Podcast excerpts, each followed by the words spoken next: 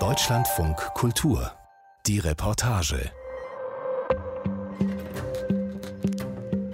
In einem Land zu leben, das einem nicht mehr gehört, mit Regeln, die andere gemacht haben, das ist die Erfahrung von indigenen Völkern weltweit. So auch in Taiwan. Auf der ostasiatischen Insel stellen die Ureinwohner nur noch 2,5 Prozent der Bevölkerung. Sie kämpfen für den Erhalt ihrer Kultur und Lebensweise. Dazu gehört für viele auch die Jagd. Jäger sind keine Verbrecher, sagen sie. Auf der anderen Seite stehen Artenschützer. Sie kämpfen für ein Abschussverbot bedrohter Tiere. Entschieden haben nun die Richter. Karina Rother hat die ganze Geschichte.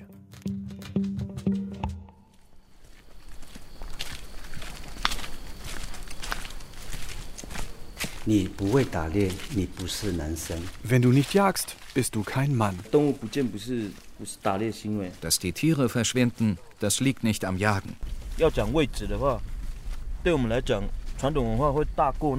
Vom Stellenwert her steht die traditionelle Kultur über dem Gesetz. Warum wird nicht mit echten Jägern gesprochen? Man spricht mit Mit-20ern. Was verstehen die denn davon?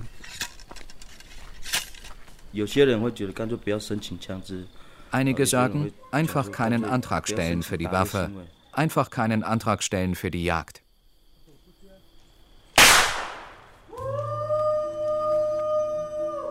Tulbus Stimme hallt durch den dunklen Raum. Unter seinen Füßen knirschen runde Kieselsteine.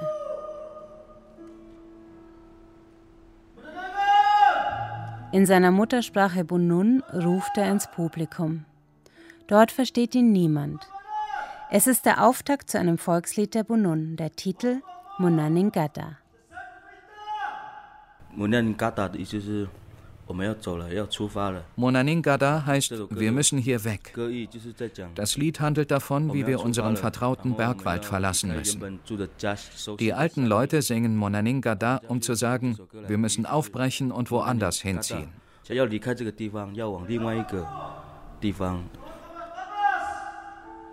Eine wahre Geschichte. Tulbus Volk, die Bunun, wurden vor 90 Jahren aus ihrer angestammten Heimat in Taiwans Mittelgebirgen vertrieben. Sie hatten sich blutige Schlachten mit den damaligen Kolonialherren, den Japanern, geliefert. Die wollten den Gebirgswald für sich erschließen. Die Bunun, ein Volk von Jägern, sollten entwaffnet werden. Die Japaner waren überlegen. Das indigene Volk zerstreute sich auf kleine Siedlungen in ganz Taiwan. Davon singt Tulbus vor dicht gedrängtem Publikum in einer hippen Ausstellungshalle in Taipei, der Hauptstadt von Taiwan. Tulbus Mangoko ist braun gebrannt, kräftig, Mitte 30.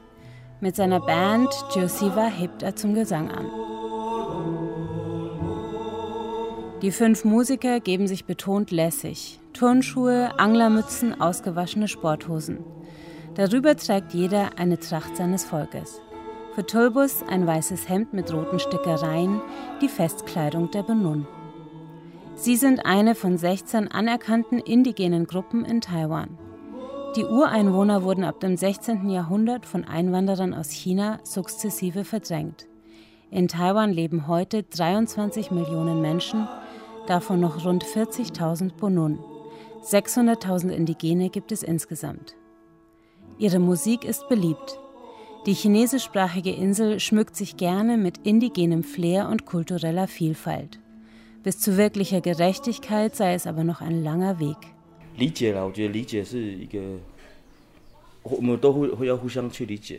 Wir brauchen gegenseitiges Verständnis. Angenommen, die Mehrheitsgesellschaft denkt, die Ureinwohner können alle gut singen. Das stimmt nicht. Die Ureinwohner trinken alle. Wir trinken nicht einfach so. Die Ureinwohner gehen alle jagen. Aber längst nicht jeder hat das Zeug dazu, in den Berg zu gehen. Diese Vorstellungen sind diskriminierend. Taiwans Mehrheitsgesellschaft und die Ureinwohner müssen lernen, miteinander auszukommen.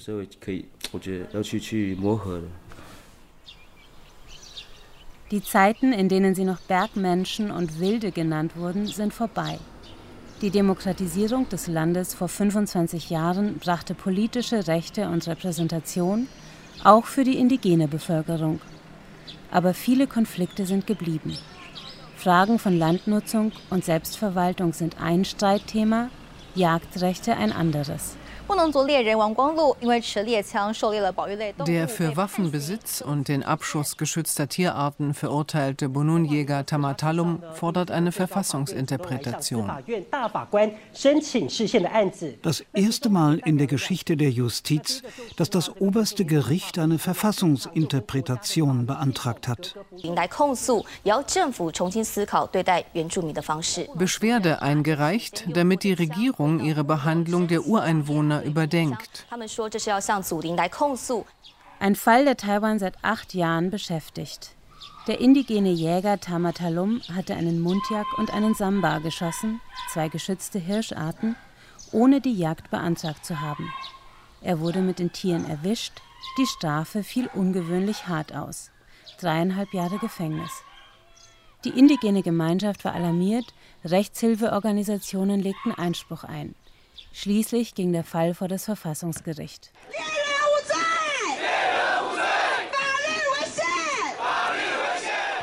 Jäger sind keine Verbrecher, skandieren die Demonstrierenden, stellen Jagdtrophäen aus, zünden Bergkräuter an.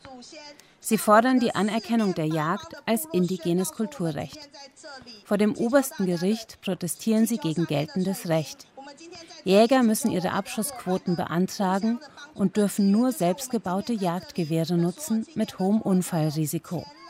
Das verletzt die Würde der Jagd und kriminalisiert indigene Kultur, sagen die Aktivisten. Auf der anderen Seite stehen die Artenschützer. Sie kämpfen dafür, dass das Abschussverbot für bedrohte Tierarten beibehalten wird. Auch Tulbus hat sich an den Protesten beteiligt. Der verurteilte Jäger ist ein Mann seines Volkes. Für Tulbus steht hier die traditionelle Lebensweise der Bunun auf dem Spiel. Die Jäger eines Dorfes waren früher sehr stolz und geachtet. Jetzt sind sie heimlich und geduckt unterwegs. Manche kommen sogar vom rechten Weg ab. Ich weiß das. Einige Richter denken, dann geht doch einfach nicht mehr jagen. Das reicht doch eh nicht zum Essen. Für uns ist das falsch. Es geht nicht darum, ob es zum Essen reicht. Wir wollen die Ideen weitergeben vom Teilen und vom Hüten des Waldes.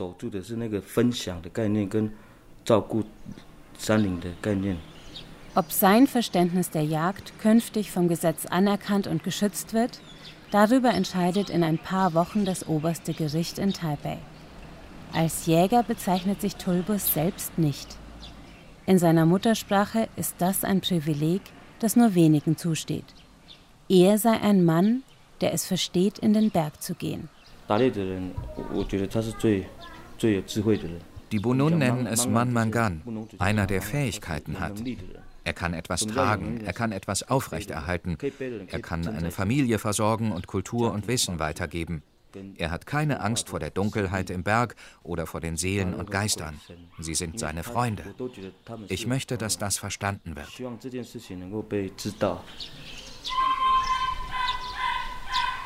Wenn er nicht gerade mit seiner Band einen Auftritt hat, lebt Tolbus hier, Marjön, ein kleines Dorf an Taiwans dünn besiedelter Ostküste. Der nächste Supermarkt ist zehn Kilometer entfernt.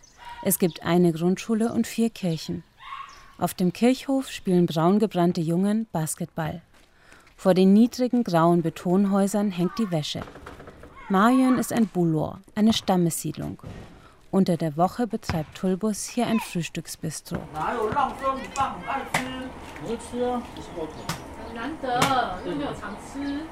Heute hat sich seine Familie vor dem zweistöckigen Haus versammelt, das er sich mit seiner Frau und seiner Mutter teilt.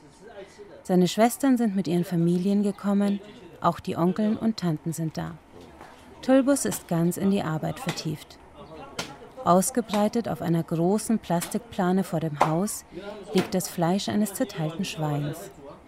Die Männer knien über Holzblöcken, zerhacken mit schweren Schlachtermessern Knochen und Rippen des Tieres. Andere trennen Haut und Schwarte von rosigem Fleisch. Die Frauen sitzen auf Schemeln um einen Topf mit Wasser, waschen die Innereien, beaufsichtigen die Kinder. Kleine Cousins und Cousinen laufen um das Schlachtfeld herum.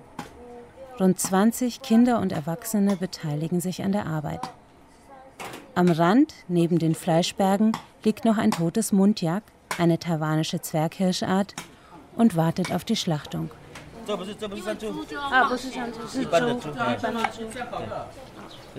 Das Schwein, erklärt Tulbus, ist kein Wildtier. Die Familie hat es anlässlich der Hochzeit der jüngsten Schwester gekauft. Ein Brauch der Bunun. Zur Verlobung muss jedes Paar ein Schwein schlachten und die Teile verschenken. Fleisch wird hier viel gegessen. Die Leibesfülle der Menschen ist auffällig, viele im Dorf sind dick. Oder, wie der Pfarrer des Dorfes lachend erklärt, Bunun-Männer seien außen Fleisch und innen Stahl.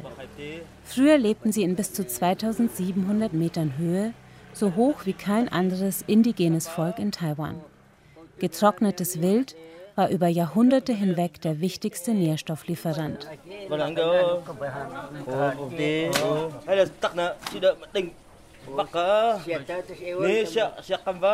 Inzwischen hat sich auch der 95-jährige Großvater zur Familie gesellt. Tulbus wechselt mit ihm ein paar Worte auf Bonun. Den jüngeren Verwandten wendet er sich auf Chinesisch zu. Sie begutachten das Mundjak, die Beute der nächtlichen Jagd.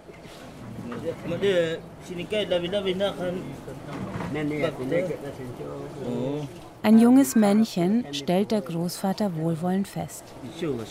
So groß wie eine kleine Ziege, mit daumenlangem Geweih auf dem schlanken braunen Hirschkopf. Tulbus trennt den Kopf vom Hals und schenkt ihn dem Großvater. Der zierliche alte Mann verfolgt jeden Handgriff, während Tulbus das Tier zerlegt. Ein Schnitt entlang des Bauchs, dann löst er säbelnd die Haut, bis der Rumpf aus nacktem rotem Fleisch ganz entblößt ist. Ein Schwager hält die Hinterläufe fest, während Tulbus mit einem kontrollierten Schnitt den Bauchraum öffnet. Die Gedärme landen in einer Schale, die noch blutige Galle in einer anderen.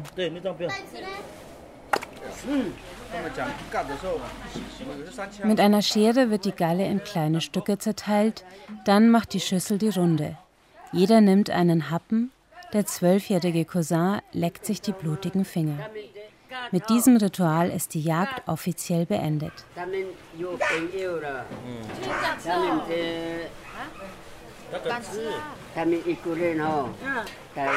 Die zweijährige Urenkelin thront jetzt auf dem Schoß ihres Großvaters. Der imitiert den Ruf des Zwerghirsches, ein lautes Bellen im nächtlichen Wald.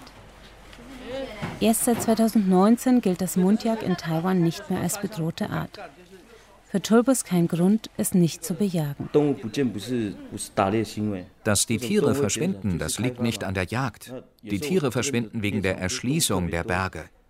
Wenn es in meinem Jagdrevier besonders viele gibt, dann nehme ich mir ein paar. Aber ich gehe nicht jeden Tag. Erst wenn wir welche brauchen, gehen wir. Wenn wir losziehen, sagen wir bescheiden zur Erde, gib uns das, was du abstoßen willst. Wenn du Fleisch isst, fragst du dich dann, wie dieses Tier gestorben ist? Wir wissen, woher das Fleisch kommt, das wir essen. Dieser Berg, dieses Tal. Wir können sagen, woher wir es geholt haben.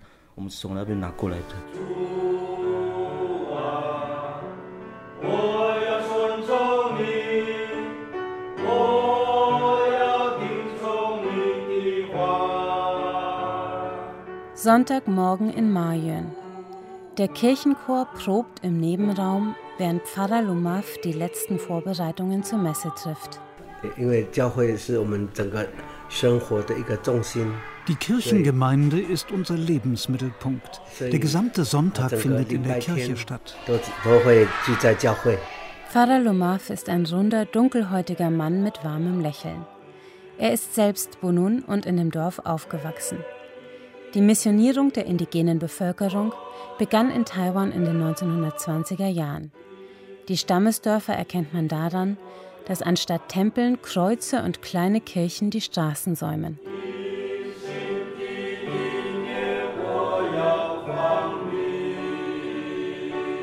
Taiwan 在台湾是最大的 die Presbyterianische Kirche ist die größte in Taiwan. Wir haben über 550 Gemeinden in den Stammesdörfern von der Küste bis in die Berge. Warum haben wir diese Religion so leicht angenommen? wegen der Vorstellung des Himmels. Der Vater im Himmel, das ähnelt unserer früheren Vorstellung vom Himmel. Ein anderer Grund waren die Hilfsgüter, Milch, Kleidung. Sie nutzten Dia-Projektoren und Ansichtskarten. Das hat unsere Herzen bewegt. So wurden wir zu Christen. 啊，所以慢慢的就都信主。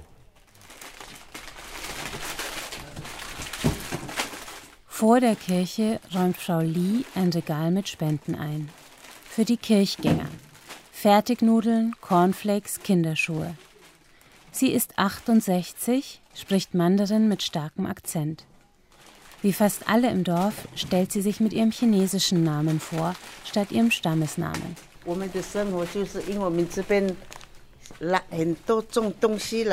Viele hier sind Bauern.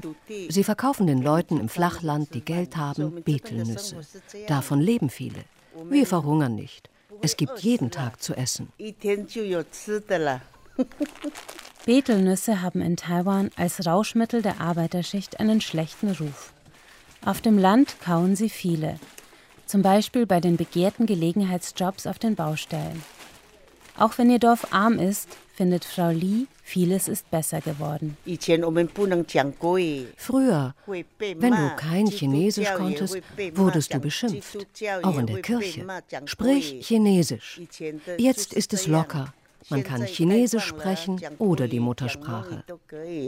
Frau Li wuchs auf unter der Kriegsrechtsdiktatur der chinesischen Nationalisten. Die hatten Taiwan nach dem Zweiten Weltkrieg von den Japanern übernommen. 1949 flüchteten sie auf die Insel nach einem verlorenen Bürgerkrieg gegen Mao Zedong. Mandarin wurde von einem Tag zum anderen zur Amtssprache. Lokale chinesische Dialekte wurden unterdrückt, viele der indigenen Sprachen verschwanden fast völlig. Heute spricht Frau Li mit ihren Enkelkindern wieder Bunun. Sie sollen es ja lernen, sagt sie. Der Gottesdienst an diesem Sonntag ist zweisprachig. Amen.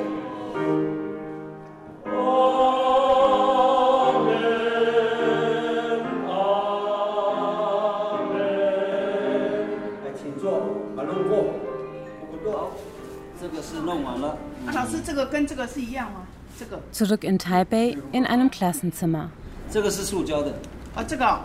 Der Lehrer ist ein kleiner, sportlicher Mann Anfang 60. Seine kastanienbraune Haut hebt ihn von den Kursteilnehmern ab. Das Thema der heutigen Stunde die Jagdkultur der Ureinwohner. Der Lehrer greift in eine Tüte und zieht einen länglichen Tierschädel hervor. Die erwachsenen Schülerinnen raten. Schwer legt er den Schädel auf den Tisch. Ein Wildschwein, 200 Kilo hat es gewogen. Erlegt hat er es selbst.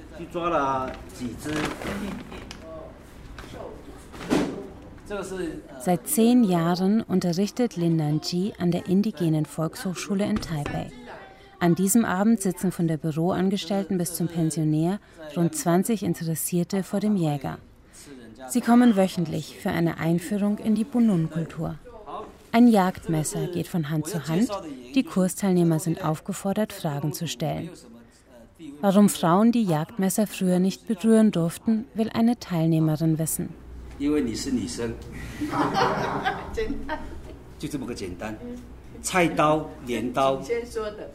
Antwort ist einfach, weil sie Frauen sind. Wenn die Männer zur Jagd aufgebrochen sind, mussten die Frauen die Türen und Fenster verschließen und durften keine Fragen stellen. Alles andere brachte Unglück. In seiner Jugend hat Lin noch die alten Regeln und Bräuche seines Volkes mitbekommen. Wenn er spricht, hört man die Strenge und Erhabenheit, die einem erfahrenen Jäger seines Standes zusteht. In unserer Jagdkultur ist es so, wenn du nicht jagen kannst, bist du kein Mann. Du bist nutzlos, du kannst nicht teilnehmen. Die Männer der Bunun müssen die Familie ernähren. Deswegen ist das Jagen für die Bunun eine Schicksalsaufgabe. Zweitens, in der Jagdkultur gibt es Regeln. In zwölf Monaten gibt es nur zwei Zeiträume, in denen die Bunun jagen dürfen. März bis April, einen Monat lang. Danach sind die Tiere trächtig und man darf nicht jagen. Und September bis November. Außerdem, wenn du ein altes Weibchen siehst, darfst du es töten. Wenn du ein junges Weibchen siehst, das fett und rund ist, dann darfst du es nicht töten. Warum? Es soll sein Junges zur Welt bringen. Männchen darfst du töten, wenn du sie siehst. Wenn es auf einem Berg ein bis zwei Männchen gibt, dann reicht das. Das bringen dir die Alten bei. Daran musst du dich halten. Früher habe die Jagd mehrere Wochen oder einen ganzen Monat gedauert. Es wurde geschossen, was das Dorf zum Leben brauchte. Teilen war oberstes Gebot. Die auf dem Berg können das noch, die in der Stadt nicht mehr. Die haben alle studiert, deren Kopf ist kaputt. Was reden die Alten von früher? Das ist die Einstellung heute. Es gibt auch die, die nur jagen, um zu verkaufen. Früher gab es das nicht. Ich finde das ehrlich furchtbar. Die sind alle Stadtbewohner.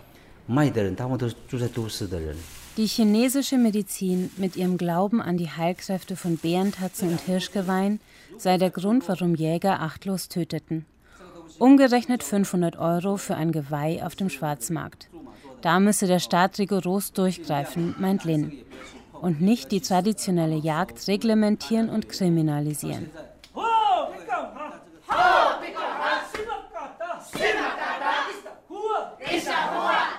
Die Klasse hat sich im Kreis versammelt. Sie üben jetzt Jagdchöre. Mit Inbrunst ruft der Vorsprecher die einstudierten Sätze auf Bunun. Lin Nanji zeigt sich zufrieden mit der Darbietung seiner Schüler. Freitagabend in Mayen.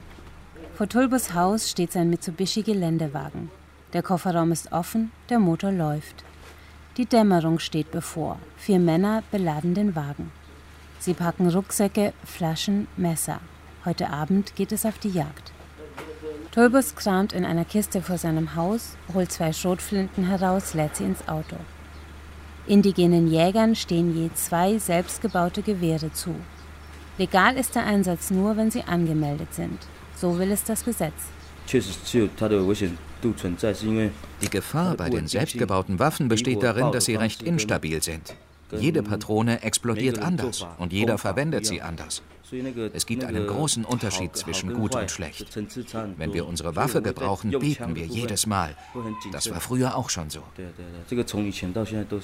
17 Unfälle gab es landesweit binnen zwei Jahren, acht davon tödlich. Eine Kernforderung der Indigenen ist die Bereitstellung sicherer, moderner Waffen. Eine andere, keine Kriminalisierung mehr von Jägern, die ihren Abschuss nicht regelmäßig beim Forstamt beantragen. Du bekommst ein Formular, da soll man eintragen, zum Beispiel, wie viele Muntjaks, wie viele Samba-Rehe, wie viele Serauen will ich schießen. Aber für uns ist das ein Tabu. Wir können nicht sagen, heute will ich zwei Samba und dann schieße ich nur die zwei. So ist das nicht. Die Alten sagen, du nimmst, was dir der Berg gibt. Es gibt ein paar Leute, die finden, einfach keinen Antrag stellen für die Waffe, einfach keinen Antrag stellen für die Jagd. Die begeben sich an den Rand des Gesetzes. Das Gesetz ist aus unserer Sicht sehr geschmacklos.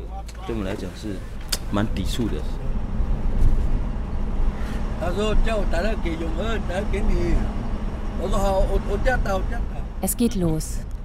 Sie fahren eine Landstraße zwischen dünnstämmigen Betelnusspalmen und stacheligen Ananasfeldern entlang. Vereinzelte Ansiedlungen, Wellblechdächer, Felder. Die Männer unterhalten sich über Dorfklatsch und Politik, lachen, kauen Betelnüsse. Ihre längste Jagd bisher dauerte eine Woche, erzählt Ajahn der Älteste. In Erinnerung an das Leben ihrer Vorfahren. Was wir mit Tulbus machen, ist genau das. Wir wollen das Alte wiederbeleben. Natürlich nur einmal alle ein, zwei Jahre. Das reicht schon. Der Wagen biegt in einen Feldweg ein, rauscht durch ein Rinnsal über Kieselsteine. Ein enger Forstweg steil bergauf. Äste und Schilf klatschen gegen den Wagen. Sie besprechen ihre Träume. Vor dem Jagen schauen wir, was wir geträumt haben. Vielleicht von einem Streit oder von einem Mord. Am besten ist es, wenn du träumst vom Sex. Und wenn es nicht mit deiner Frau ist, sondern jemand anderem. Das ist noch besser. Das heißt, dass es eine reiche Beute gibt.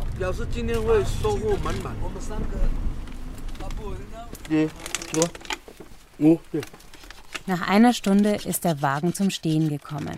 Die Männer laden ihre Gewehre, ein stilles Gebet, eine Flasche Reiswein kreist von Mund zu Mund. Dann geht es los. Stirnlampen leuchten den Weg durch die stockfinstere Nacht. Die Männer gehen in langen Abständen, Tulbus vorneweg. Mal geht es über Steinbrocken, mal durch Morast. Sie kennen ihren Wald.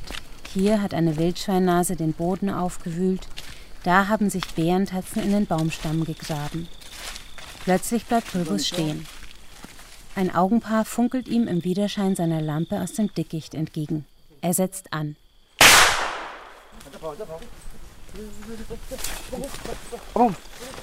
Die Männer rennen herbei. Tulbus muss nachladen. Mit einem eisernen Stab stopft er die Kugel in den Gewehrlauf. Der nächste setzt an, zielt, schießt. Ein Schatten huscht durch den Baum, bleibt orientierungslos sitzen. Arjen hastet den Abhang nach oben, während Tulbus noch einmal ansetzt. Endlich, es fällt. Arjen packt das Tier, rutscht mit ihm in der einen Hand, sein Gewehr in der anderen, den Abhang herunter. Ein Gleithörnchen, mit Schwanz eine Armlänge lang. Gleißend rotes Fell mit weißem Gesicht. Das Tier zappelt noch. Ein kräftiger Schlag mit dem Messer auf den Hinterkopf, dann ist es aus. Im Gras liegt das tote Nagetier. Die Männer säbeln ein Ohr ab, werfen es zurück in den Wald. Ein Gebet, ein paar Spritzer Reiswein auf das Fell des Tieres und auf die Erde. Jeder nimmt einen Schluck. Das Tier wird eingepackt, es geht weiter durch den dunklen Wald. In wenigen Tagen entscheidet das Gericht, ob die geltenden Jagdbeschränkungen gegen die Verfassung verstoßen. In der ist das Recht auf Ausübung indigener Kultur und Lebensweise festgeschrieben. Tulbus hat sich entschlossen, nicht zur Urteilsverkündung nach Taipei zu fahren. Egal, ob die Verfassungsinterpretation gut oder schlecht ausfällt. Wir im Berg werden deswegen nicht umkehren. Wenn es positiv ausgeht, dann freut uns das. Wenn nicht, dann müssen wir trotzdem weiter wandern und weiter tragen. Denn das, was wir tun, ist richtig.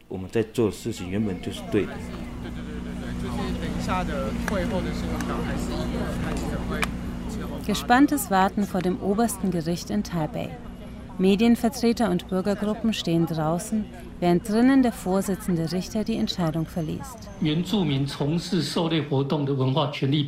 Das Kulturrecht der Indigenen, auf die Jagd gehen zu können, und der Schutz von Umwelt und Ökosystemen. Beides sind Grundwerte, die die Verfassung anerkennt und garantiert. Das Ergebnis? Moderne Waffen bekommen die indigenen Jäger nicht. Stattdessen soll der Staat für sicherere Jagdgewehre sorgen. Die Genehmigungspflicht für den Abschuss entfällt, weil sie gegen das Recht auf Ausübung indigener Kultur verstößt. Aber wer bedrohte Tierarten schießt, der macht sich weiterhin strafbar. Enttäuschung vor dem Gericht. Die Aktivisten hatten sich mehr erhofft. Gib unseren Jägern ihre Unschuld zurück, skandieren sie. Ein Teilsieg? Wenige Tage später begnadigt Taiwans Präsidentin den verurteilten Jäger Tama Talum.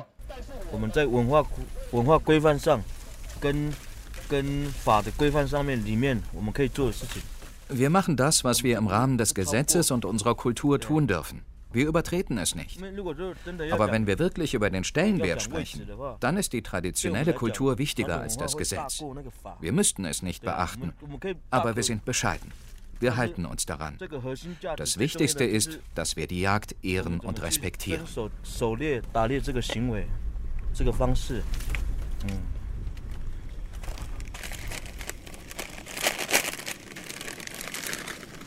Zurück bei Tulbus im nächtlichen Wald.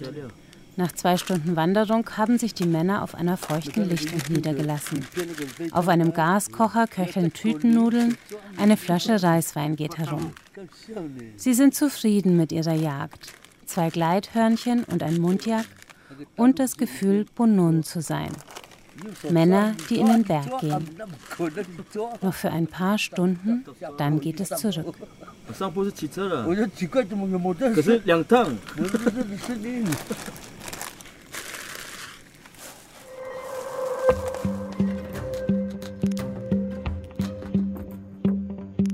Karina Rother über den Alltag der Ureinwohner zwischen dem modernen Taiwan und indigener Kultur.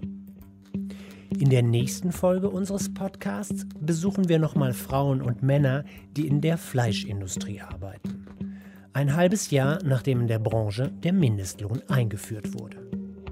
Geht es Ihnen jetzt wirklich besser? Mein Name ist Eberhard Schade. Wir hören uns wieder.